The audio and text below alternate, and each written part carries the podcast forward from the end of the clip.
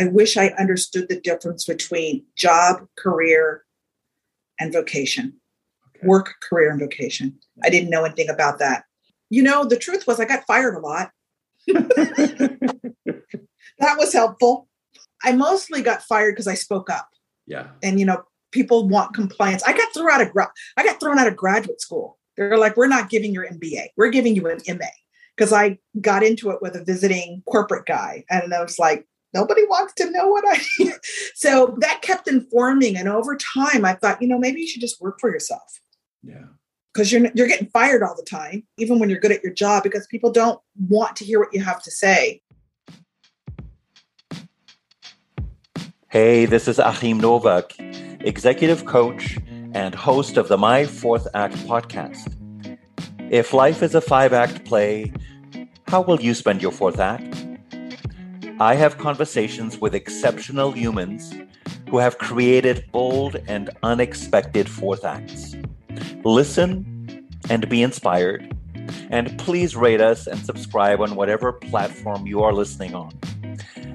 Let's get started. I am just delighted to welcome Melanie Dewberry to the My Fourth Act podcast, and I'm going to introduce her to you in her own words. So, this is Melanie speaking through me. I follow the Native American ceremonial way of life. I honor all life, the animal nation, the earth, water, and sky nation are my elders, my teachers. Like you, I've had many wonderful careers. I had a wonderful following as coach for over 21 years. I co created the first coaching magazine, Choice. I was honored to be selected as an author for Hay House Publishing. Careers have finished. All of what I've done and who I am has evolved me to this vocation as an Indigenous ceremonialist. I love saying that, Melanie. Welcome. You make me sound like I had my stuff together when I wrote that. Thank you. Well, I think you did because you wrote it. I didn't make it up. I couldn't write it that well. If I put myself in the shoes of the listeners, I'm sure they're going, What's an Indigenous ceremonialist? We're going to hold off a little bit before we go there. Because what really intrigues me when you were a young girl or teenager growing up and you thought about well, this is what I want to do with my life or where I want to be. What were your thoughts? Who did you think you wanted to be? question. Yeah. You know, I didn't know exactly. My sisters, uh, a year apart, they knew they wanted to be attorneys. They were done. I was rather formed by, and I'm not going to go into the long story of it, but when we moved from DC to San Francisco, we encountered a lot of racism, death threats, blah, blah, blah. And my initial response to that was, you know, I'm nine years old. I'm just going to learn all the languages I can learn because the problem is just communication. Yeah. So I studied Japanese, English, Sanskrit, Mandarin, sign language, Spanish, French. I've sucked at most of them, and probably English is about my worst language. But what it did is it gave me a gorgeous insight, not just the language, but the speaking it with people into humanity. And honestly, Achim, I don't know about, I mean, some people know like when they're just born. I didn't know. It took me a long time. I went to did a lot of schooling. Yeah. And I love school. I love education, I should say, but that didn't inform me. I just happened to get lucky, as it were, sitting in a, I worked in nonprofit for a long period of time and mm. someone came in and said, I want to coach your young women in your programs. And I was thinking, oh, God, another do gooder. Here we go. I had such an open mind. And I said, okay, what is this thing you want to do, this coaching thing? Just show me what you got. And she coached me, and that was it. So ultimately, I learned it really wanted to, what I wanted to do was what I wanted to become, which was to be spiritually grounded and connected. Yeah. Long story no, no, no. Good. What's a beautiful statement where we ended. And as I was listening to you, I was wondering because many of us we do work because we need to make some money, we need to pay the bills, but there can often be this tension between the work, we do and maybe what our soul really desires for us, but maybe what our soul desires for us, we're not even clear on. Like, how did you navigate working in certain places and managing, like, is this really who I am? Is this really what I want to yeah. do? Does it feel right? I'm first going to say, I wish I understood the difference between job, career, and vocation. Okay. Work, career, and vocation. I didn't know anything about that. You know, the truth was, I got fired a lot. that was helpful. I mostly got fired because I spoke up. Yeah. And you know, people want compliance. I got thrown out of gra- I got thrown out of graduate school. They're like, we're not giving your MBA. We're giving you an MA. Because I got into it with a visiting corporate guy. And I was like, nobody wants to know what I so that kept informing. And over time, I thought, you know, maybe you should just work for yourself. Yeah because you're you're getting fired all the time, even when you're good at your job, because people don't want to hear what you have to say. And so then I started consulting, and then I went back to nonprofit. And I thought, you know, really the angel was like, we're gonna have to help this poor child.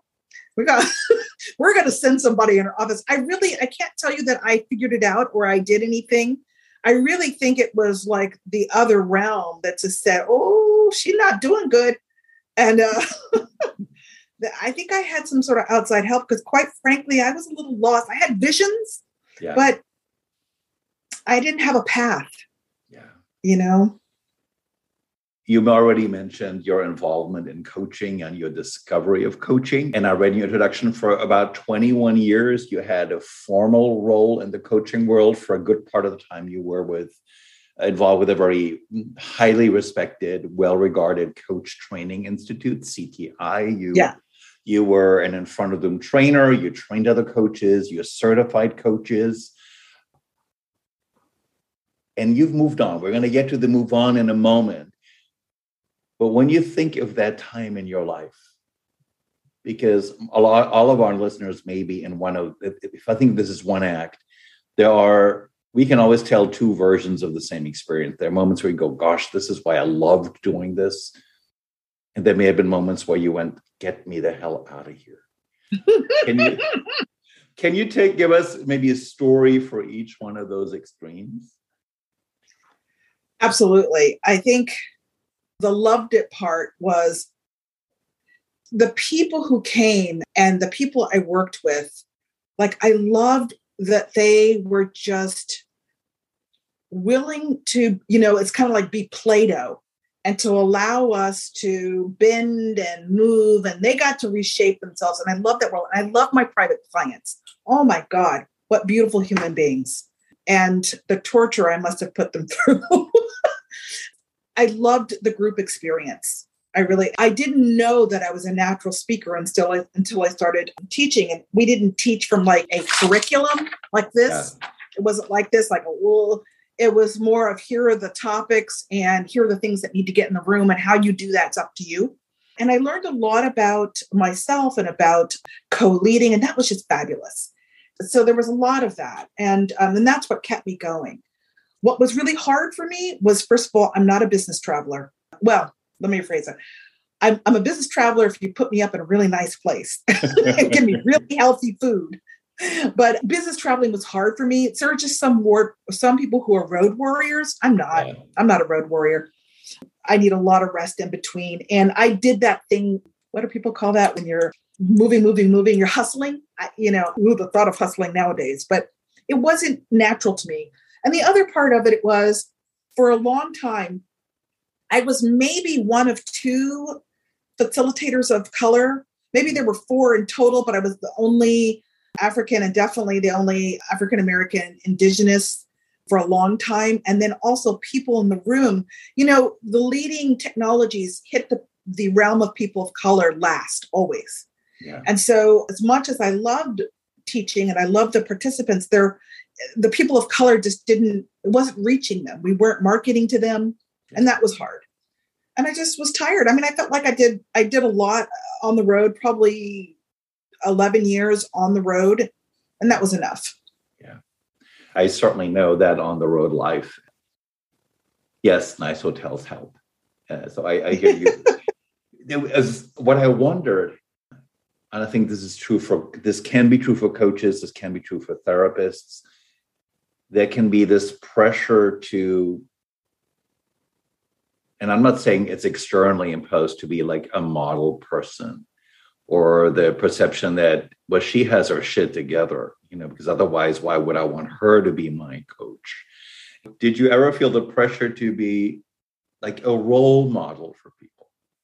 Not so much as a coach but as a business person. Like i suck with linearism i'm not very good with linear time linear thinking i'm just not a linear person and so time timing and things like that i tried to kind of rise to the occasion I didn't always do a good job at it. I did have to hire assistants to keep me on track. That was super helpful, you know, because I just, oh, is it time? Were we supposed to coach an hour ago? Oh, you know, but in terms of how I showed up, I just, I just had, I can't, I'm not clean, you know, I'm just me.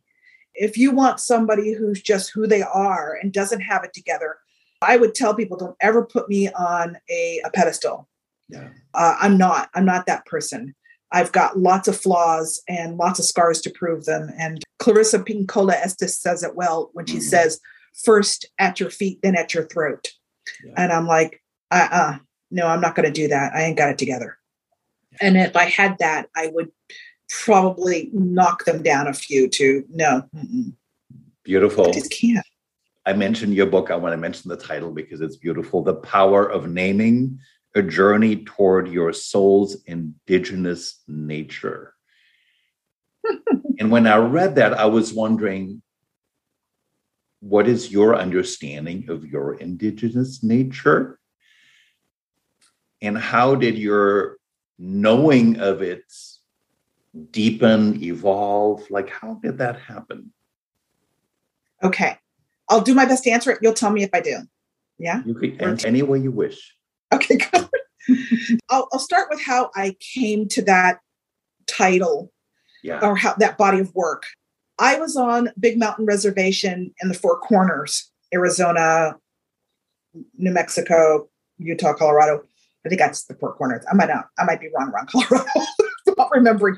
But anyway, I was doing, I was participating in what's called a Sundance. And during the Sundance, we break the Sundancers break. I, I want to interrupt you for a moment. I mean to be rude because a listener might go, well, how the hell did she get to the Sundance? I'm not at, any Sundance. Like something even got you there. Like, how did you know that you wanted to be at that corner at the Sundance? Oh, wow. Okay. So I had a Tlingit elder. He's my first elder. And he said, We're going to the Sundance. and I said, Okay. I didn't know what that was. Yeah. I knew I was going to be camping outdoors. I knew I was going to be a res. I knew it was a ceremony. And then I came back the second year and I became a dancer at the Sundance. Mm-hmm. So I had no idea. I just, you know, in the native tradition, indigenous traditions, you don't ask a lot of questions. You don't ask, well, what is that? And what do I need to know? And how do I prepare? That is, that's a, a little disrespectful. Your job is to pay attention, watch the elders' behavior.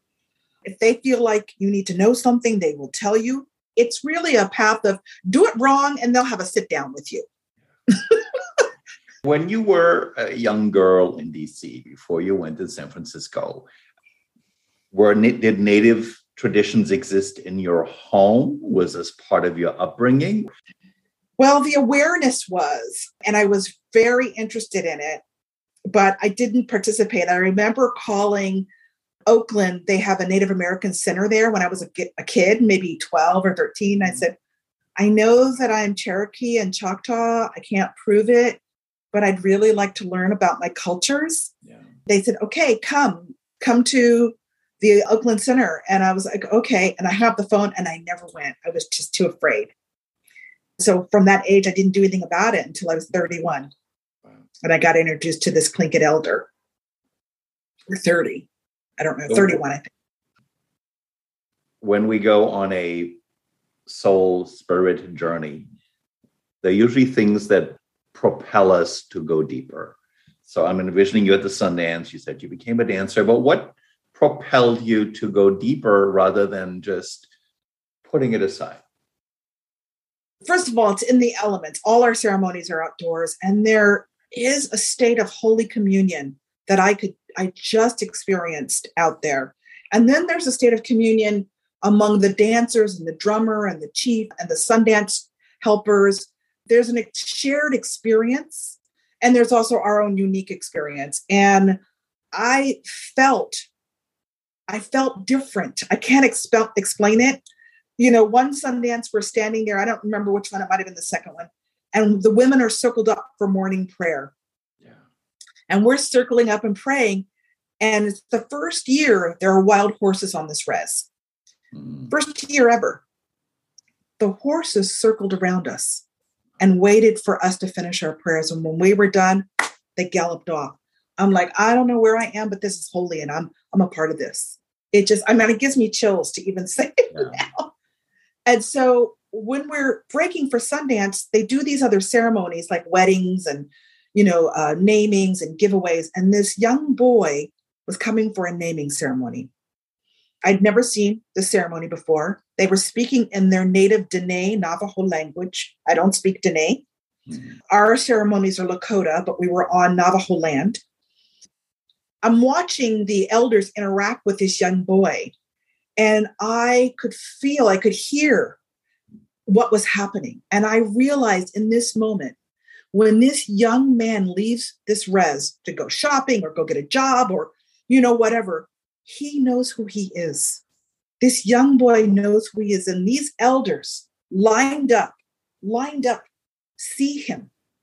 And in that moment, I got there is no pulling yourself up by your bootstraps.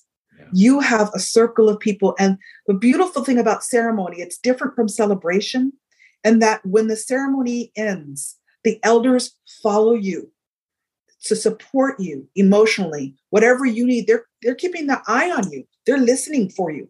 They're talking about you. And then when they feel like they need to sit down and, and guide you more, they're there. We just don't have that in the United States.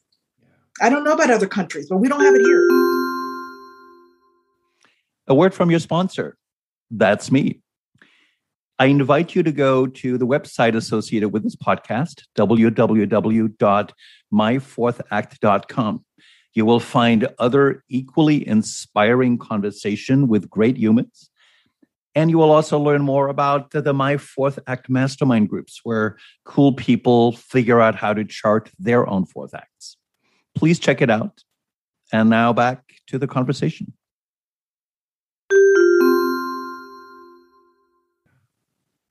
I'm listening to you describe that, and it's very vivid to me. And at the same time, my mind is going to CTI, the beginning of the coaching profession. There are certain models which I consider very Western models for how we have conversations.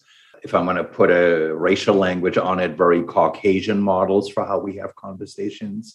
So I'm looking at these two worlds, and, and if I'm making I'm wrong, I see you clearly traveling both.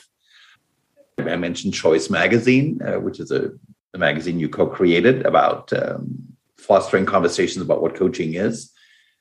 How did these two worlds come together, coexist, commingle, or not for you? Oh, you be asking the real deal questions. well, thank you. That's my job. Woo! Okay. So part of being a CTI leader is you have to take their leadership program. And the first day, of the leadership program, the only person of color. And I said, okay, let me, they got to me, they asked me some question uh, and they wanted me to be vulnerable. I said, oh, so you want me to be vulnerable with 21 other white people? Oh, that could happen, you know? and when I started teaching their courses, and I'm like, the language you use is very white. Yeah. And and they're just at the moment, I don't know about now because it's, it's been a while, they just weren't ready to shift. However, like there was beauty in what they taught me to do. Like I told you, I'd studied lots of languages, which really was the opening door for understanding humanity. And so I just merged. I just thought, you know what, there's a lot of freedom here. I'm just going to merge. I'm going to be who I am. I'm going to take the teachings and the awareness and the groundedness of the indigenous practice, and i am going to take the verb based language yeah. using English, but but using it as a the noun based English language, which is meant to be static to meant to judge, not necessarily judgment, but to judge so, so we can discern. But I'm going to use it as a verb based language which is going to attune people closer to nature and their soul. So I just merged them. I, I felt like I had permission to do that. Yeah.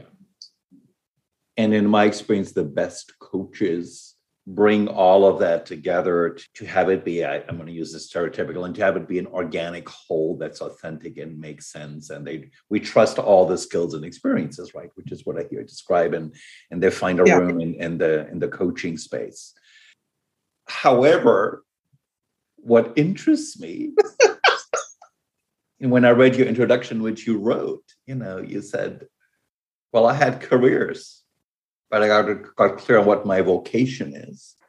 You left that formal coaching world, at least the formal association.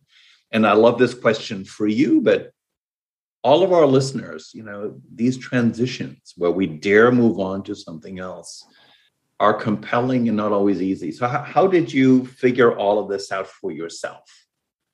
I love that you keep thinking I figured it out, but. well, you did it maybe you know, maybe you were just channeling your sassy self and said, "Damn it, I'm going to do it." I don't know. No, it, you know, so actually, really, what the catalyst was, my mom died. I actually dreamed, and it's the only time I've ever done this. I dreamed my mom was critically ill. Yeah. She had been going to the doctor, and I dreamt she was ill. I could see where the illness is, was. I sent her to the doctors. They said, "Nope, nothing happening there. She's she's fine." I flew to Seattle to see her. I waved my hand over her body. I go, Mom, it's here and here, your uterus and your stomach. I said, Go back to the doctor, stage four cancer. I didn't know that in the dream there were seven stacks of newspaper in front of a plane and she was wearing the, a lei. I didn't know that the seven stacks would mean she had seven years. And she died almost today. So th- during that death process, I was just like, okay, two things no more cocktail conversations. That's right and no more doing anything I don't want to do in the world. So I I continued working the entire process through her death because I didn't know what else to do. And then when I was when she died, I just told my husband, I said, I gotta stop. And he was freaked out, but I said, I gotta stop. And I stopped for a long time. And then I freaked out about money. And I went on the road again with another company. I met some incredible people, but the hours were really long. I still work for them a little bit. And I loved it. It was the first time I ever taught with people of color ever in my life and taught also people of color. That was whoa. And that was lovely. I knew I was done doing that. And so I just came home and then I called my elders. I said, I need a ceremony. I need a ceremony. I need you to name me and I need some time in that sweat lodge. So my elders said, okay, we'll sit with that. Then they called me. I had the ceremony. They named me. I kept going back to flying back. They were in New Mexico. I kept flying back. And finally, I just said, you know what? I think what I need to do is I need to bring our tradition without copying it. Yeah. I need to bring the our tradition to the people. I said, can you trust me to initiate me in this without in any way assimilating or copying our traditions? Mm. And they sat down with me and talked to me about it. And they said, okay, we're going to initiate you in this bring this to the people. So that's how it really happened. I can't say I really figured it out. It was all just like the only thing I know well that I want to carry forward is to a state of communion with nature and with each other and to purposefully support each other in community in a tribal way in our own maturation because it's left up to our own we're sitting next to working with marrying people who are 50 years old who are not at the mature level of being 50. And that's not their fault. That's because we don't do it together. We're all on our own. There was so much to unpack in what you just said. Let me, and thank you for the clarity of what I heard is it wasn't about figuring it out. It was about putting one step, one foot in front of the other listening to yourself, and one thing led you to the next. But there was a journey. I'm sure you were. You, you talked about getting permission from the elders. I want to take it back to the traditional career playbooks where something like Indigenous ceremonialist, that's not on the list, right? It's not there. No, that's what the university guidance counselor will not suggest you do that. Did you come up with that, or how did you come up with that name, that identity? How uh, saying this is what I want to tell the world that I do? How how was that formed? You know, I'm in the business of naming other people. And it's all, I'm like, okay, there is no other language. It was the language that articulated itself to me. I mean, it's indigenous and it's ceremony. It's not, I'm not a, I don't know what they call the people who, I, I forgot the word, the people who do weddings and funerals. I mean, I could do that, but that's not what I'm talking about. It's indigenous, it's root based, it's, it's nature related, it's, you know, it's tribal related let me support you in your own becoming. And I don't really remember, but I know it scared the hoo hoo out of me when I came up with it. Mm. And uh, took me a long time to be able to actually say it. Yeah. Do you do this work with people who don't have Native American ancestry? Only. Or, yeah. That's what I thought. What is the indigenous nature of someone who maybe has never contemplated connection to Native American habits, rituals, and practices. We all have an indigenous nature to this earth. Yeah. If we just kind of, I mean, we all get that full feeling, you know, we all learn that, that full feeling when you're out in nature. That's not by accident. I mean, that's information.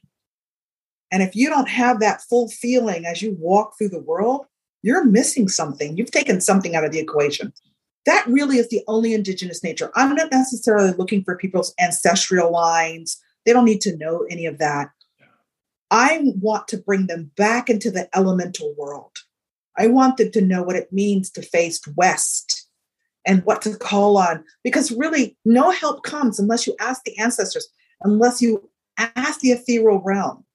I want them to know how to call in the medicine from from the north, how to call in new beginnings and fresh starts from the east, how to call in ending to the west, and how to call and draw in their welders from their elders from the south. I want them to know that they have mountains and oceans and and tree people who are just waiting, just waiting for them to say, invite me in, brother and sister. Yeah. That's it's as simple as that. Now nobody has to hire me. Thanks, Achim. You just ruined my career. I, I, don't have the power to ruin anything for you, Melanie. but I uh, take no responsibility. But well, what I'm curious about in this journey of naming yourself, what have you learned about yourself at the deepest level, and what are you learning about the people that you serve in your work? Wow, you two ask the really good big questions oh God, it makes me want to cry. Mm. Mm. I'm learning about myself that humility it fosters everything else beautiful compassion, love. I've got a lot of fire in me. In fact, the name my elder gave me has the word fire in it. But, you know, and so it's good to burn things down, but it's also good, good just to invite people to have a place they can warm themselves and gather. And what I learn about other people is that we're hungry for each other. Yeah. We're hungry, we're hungry to remember, to remember. And um, I hope that they'll allow me or someone to bring them to the table where they can just eat the feast of remembering and belonging yeah. and then becoming. what, if anything, are some things that are emerging for you right now at this stage in your life? And I'm not saying anything has to emerge, like other things you've always wanted to do but have never done. Where are you with emergence and continued evolution? Oh, thank you. That's an awesome question. All your questions have been awesome, actually. Um, you know, what's been really exciting for me is now I'm writing prose and poetry. When I wrote that book you named the soul naming book it was really challenging because it's linear i mean it's okay book i'm not i'm you know i'm good with it but it was challenging. It was like pulling your teeth out of me. I was like i don't know how to do this. And my publisher is like get it done. I'm like okay. But now i've just been pouring out prose and poetry. I don't know about the quality and i don't care. Yeah. it just feels good and it feels right. So that's the big emerging. And so my next written project is to talk about Black mystics and to take justice workers who have seen, been seen as justice workers and some as heroes and some who are musicians, and to really have America see them for what they really are. Yes, they were absolutely brilliant writers, they were absolutely musicians, they were wonderful justice workers, but what they were was unnamed, unidentified mystics.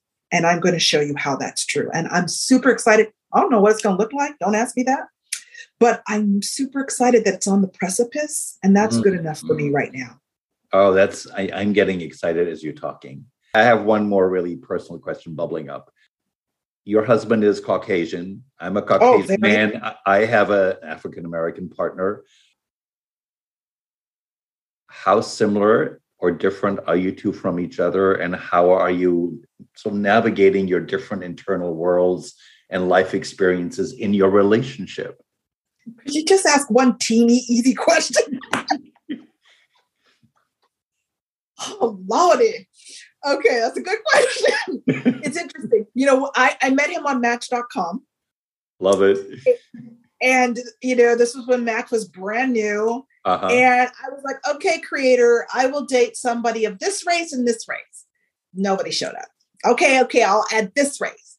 And I was like really clear that I wanted to date a person of color. I dated and married. I mean, I dated men, white men, but I was like, I don't want to get into the whole racism thing with them. Yeah. And then creator's like, you'll do what I tell you to.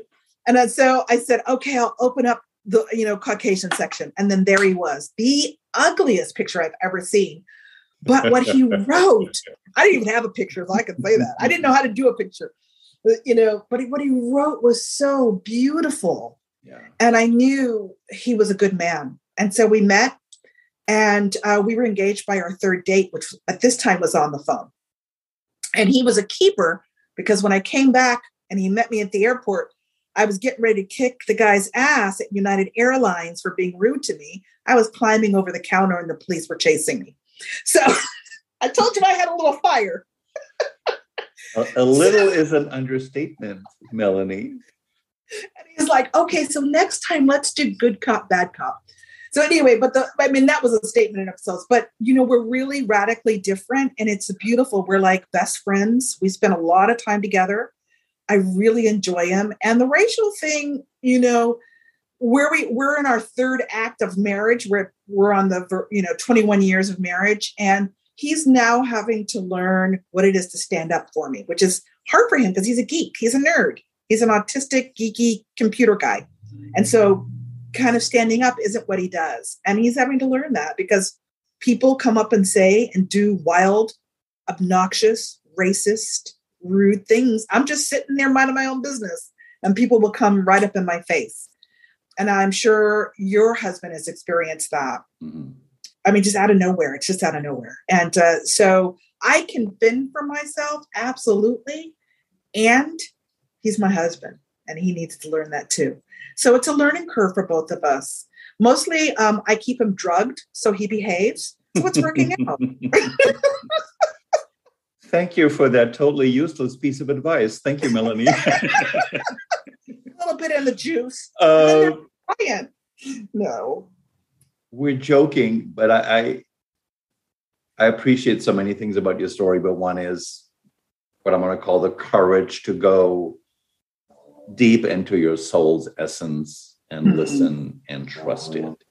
And there may be listeners whose soul's journey is different, but there is also an inner calling. But following it may seem really radical because it means giving up stuff that we know that's familiar, perhaps safe. What kind of wisdom, based on your experience, would you like to share with them? Here's what I want people to understand you have no idea where this is going to take you. You can't figure it out. If you hear it, you feel it, you sense it, you want it, let it come to you. Don't go chase it. You don't have to hunt it down. You can't hustle this into formation. Let it morph you because it will. Let it change you and evolve you because it absolutely will. Surrender. You can cry about it. It's okay. But surrender because what you will be made anew is beyond words.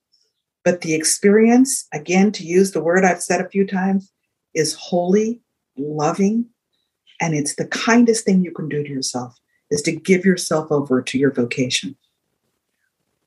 Beautiful advice. Thank you. Thank you. If listeners want to learn more about you and find either your writing or uh, find out about the ceremonial work you do, where would you like to direct them? Well, certainly, you know, go over to the website, melaniedewberry.com.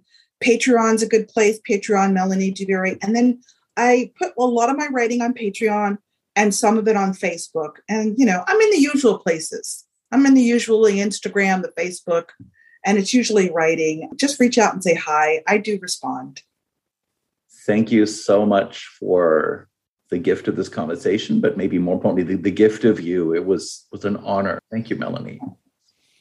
Thank you, honey pie. I appreciate it. Like what you heard? Please go to myfourthact.com and subscribe to receive my updates on upcoming episodes. Please also subscribe to us on the platform of your choice. Rate us, give us a review, and let us all create some magical fourth acts together. Ciao.